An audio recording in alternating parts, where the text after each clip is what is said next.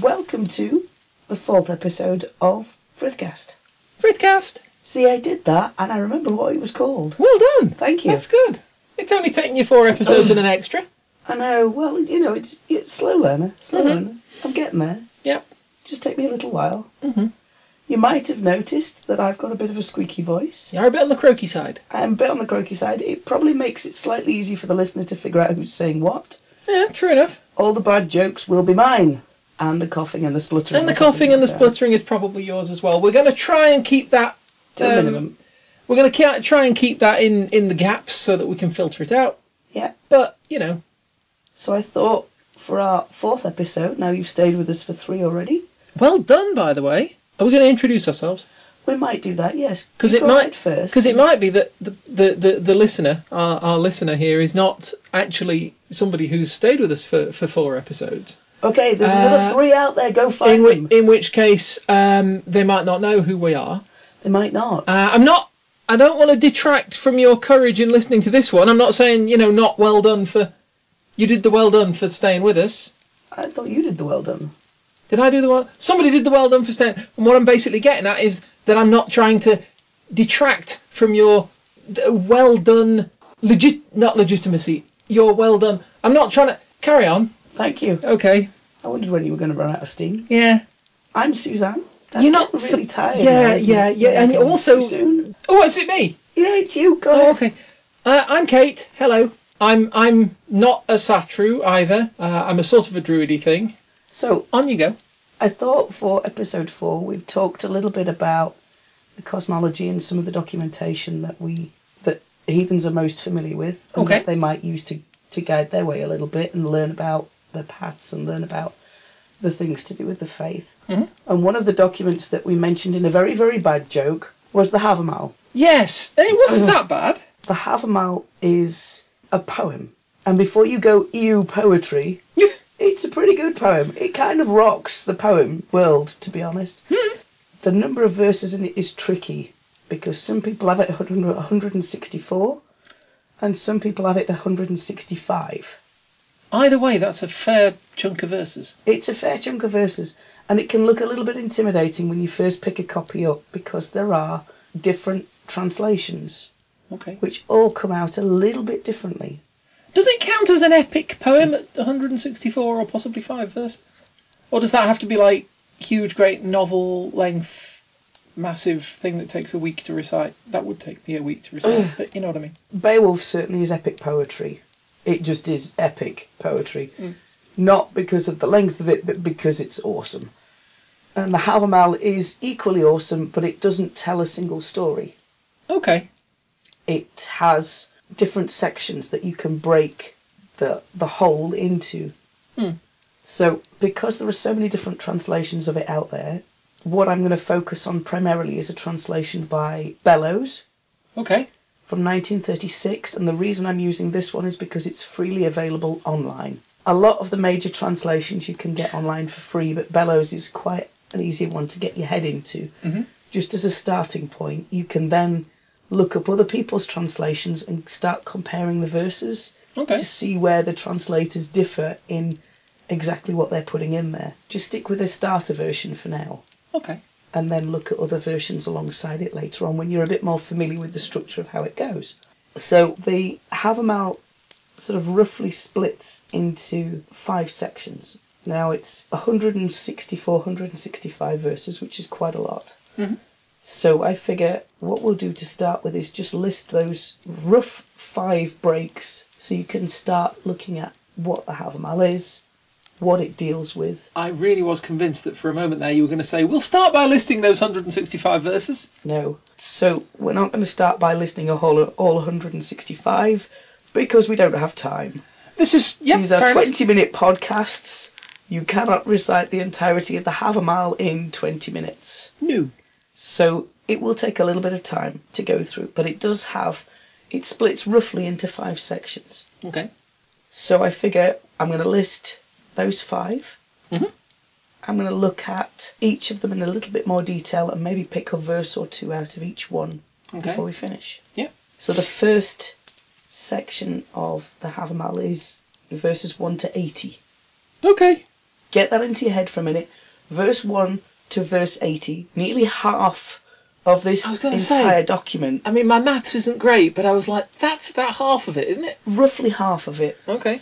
is what's called the Havamal proper, or, or you can see it referred to as Wisdom for Wanderers or the Guest section. Okay. The second section of it, which runs for about 20 verses, so 81 to around 110, deals with women Okay. and the All Fathers' look or not with women.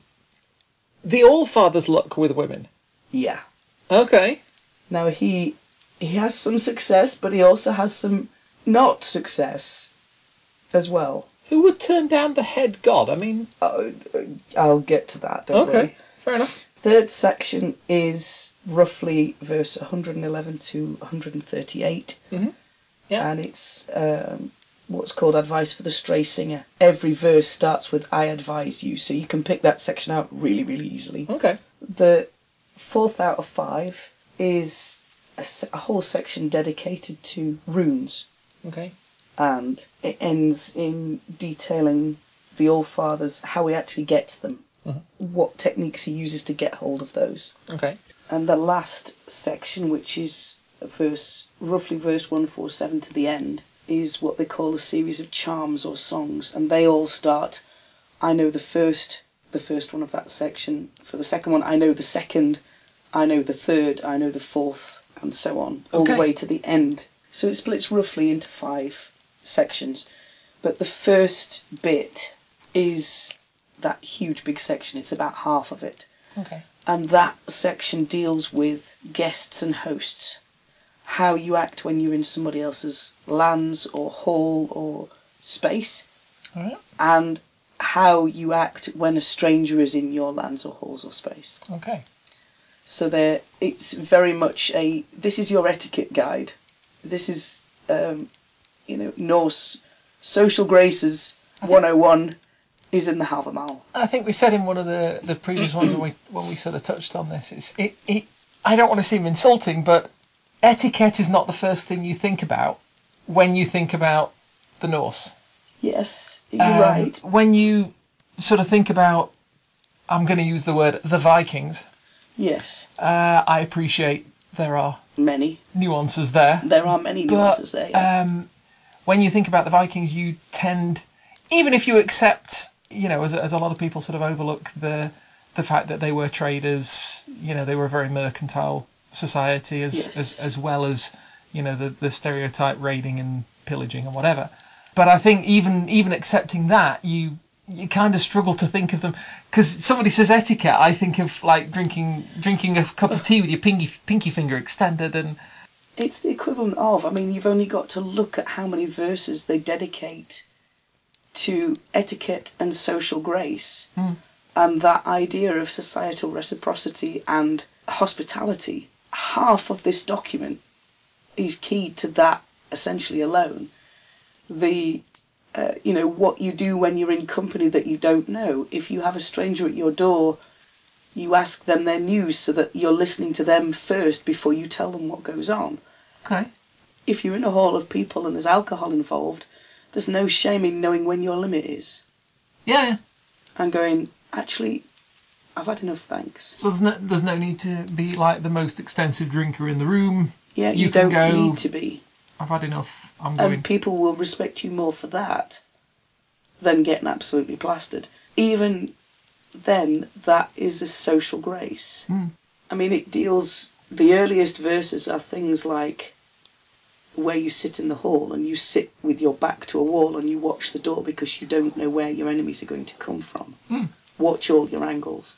It can be deeply practical advice like that to um, probably one of my favourite verses, which says, you know, what should you do when a traveller comes to your door? You need to provide them with food and you need to provide them with drink and you need to provide them with a fire because their knees will be cold. You've you've had you have told me about the cold I knees love Oh, the before. cold knees. it's that's- very important not to let your guests have cold knees. Yes, I did. I It's- do remember that. Yeah, it's a very human verse, Mm-hmm. but a very practical one as well. So, in that sort of opening half of the Havamal, the Havamal proper, if you like, the guest set of et- etiquette for guest instructions hospitality, there is verse 77, which is probably one of the most famous of, of that half. Okay. And that is the verse that says, Cattle die, kinsmen die, you yourself will die, but I know one thing which never dies at the judgment of a dead man's life. Okay. In that, they will say, Yes, everything dies, but if you do good things and good works, you'll be talked on after death, so you won't die while you're still being talked about. The memory lives on. and memory lives on and That's it's a your good thing. that's your immortality. Okay. So, if we look at the second section, Mhm. it's all advice on women. Okay. So there are We're treading carefully here, aren't we? very, very carefully, but this is the contentious section because this is where it's very easy to see the value shift between the societies that were and the society that is now. Okay. So there are. This is notably- not this is not a feminist document. This particular section is not a feminist document. Okay. Not even remotely close. This sort of section is all about seducing women. Okay. There are two stories told in consecutive verses in here. Mhm. And the first one is the All Father attempting to seduce the daughter of Billing, and she outwits him at every turn, and she gets the better of him. And it's Okay. fabulous because not only has the All Father, with all his tricks and his cunning and his farsight, not managed to do what he wants to do, but some person has recorded it, and it's Oh. now sat in the Havamal. Even the All Father, with all his planning and all his tricks, things don't go quite right. No. The second story that's in that section is him seducing Gunloth, and he obtains the mead of poetry. So you've got a very unsuccessful seduction and a very successful seduction in that one section. Mhm. The third section is the counsel to the stray singer, Okay. and all those verses start with the words "I advise you," so they're nice and easy to to pick out in translation because they will all start with that same two or three lines. That section between verses 111 and about 138 contains verse 127, which is quite notable Okay. because it's essentially the one that says, I advise you, stray singer, if you see evil, speak out against it and give your enemies no peace. Yes, I remember 127 with reference to Declaration 127, Yes. which is something that TAC have signed to say that they believe that heathenry can be celebrated by all who come to it. Okay. Verses 138 to 146 can be seen as the obtaining of the runes, or you might see it referenced as Odin's rune song, and it's essentially all about how he gets hold of them. Mhm. It's especially verses 138 and 139 which describe very accurately he offers himself in sacrifice to gain that knowledge. And at the end of it, he spies the runes and he scoops them up and 139 verse 139 finishes with and screaming i fell back from that place so he Alright. goes through great personal sacrifice to get hold of runes Hmm. and then he teaches them You see, we're going to have to come back to this at some stage because um, because I I now want to know where the runes were if the chief of the gods didn't have them. before that point Yeah, that's a good question maybe not tonight, maybe not tonight but but I'm it's a good definitely going to question. definitely gonna have to have to look at that one. the last section of the havamal is what they call the charm section so every verse in there As a, as opposed to the seduction section. as opposed to the seduction section this is a Now we're different kind now of we're in charm. charm school. Now we're in charm school, and every verse in that section starts with, you know, I know a first, I know a second, I know a third, I know a fourth. Okay. And they are charms for healing, for getting out of fetters, for warriors going into battle where no enemy's weapon can hurt them. That last section, they reference the runes again. If you look at verse 157, it says, So do I write and colour the runes.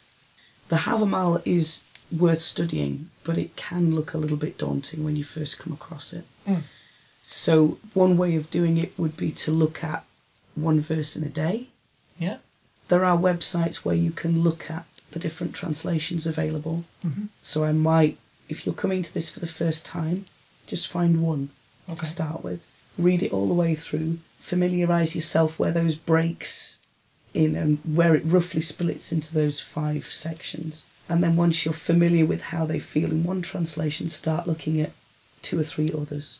Is there? A, I mean, is there a huge difference in translations? I mean, um, I know obviously the the time period that we've gone over Yeah. is substantial, but but I'm sort of thinking if I would assume most of the translation has been done from the original language. yes. I mean, have has it been through? I'm thinking particularly of, of like the Bible that's been through several languages between the original text, if the if you can call it the original The text, original and Amar- Aramaic. yeah, into and like Latin. mod, modern English, it's been Yeah. through a number of. It's been through Greek. It's been through Latin. It's been through whatever. I mean, is that is can the same be said for the Havamal, or has that basically just gone to kind of Old Norse English? It's, as far as I know, gone from Old Norse to English. Mm. But some of the translations, I mean, Bellow's translation was done in 1936. Okay.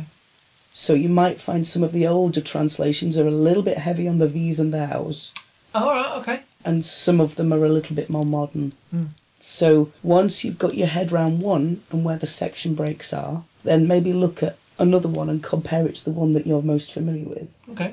You know, decide which one of those that you prefer the feel of, and then look at a third and a fourth and a fifth. There are still scholars debating some of these verses, and if you are familiar with or you've heard of the Nine Noble Virtues, Yes. the Havamal is where they'd come from. Now, there isn't a section in the Havamal that says, these are the nine noble virtues, follow them.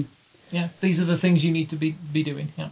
But in the 1970s, the founder of Odinic Rite looked at the Havamal and found nine concepts, nine character traits, nine things to aspire to Okay.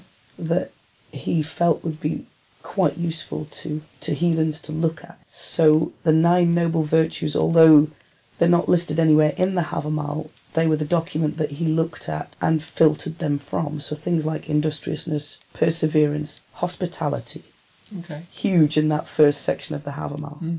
Although this one's been pretty light on the jokes, we kind of hope to make it up for you next time and, and tell a few more when my voice is a little bit less squeaky. Well, we can always sort of touch on these things and, and then you know come back to them in uh, in the future and look at little bits in more detail. Yes, yeah. So, uh, but yeah, it's an overview.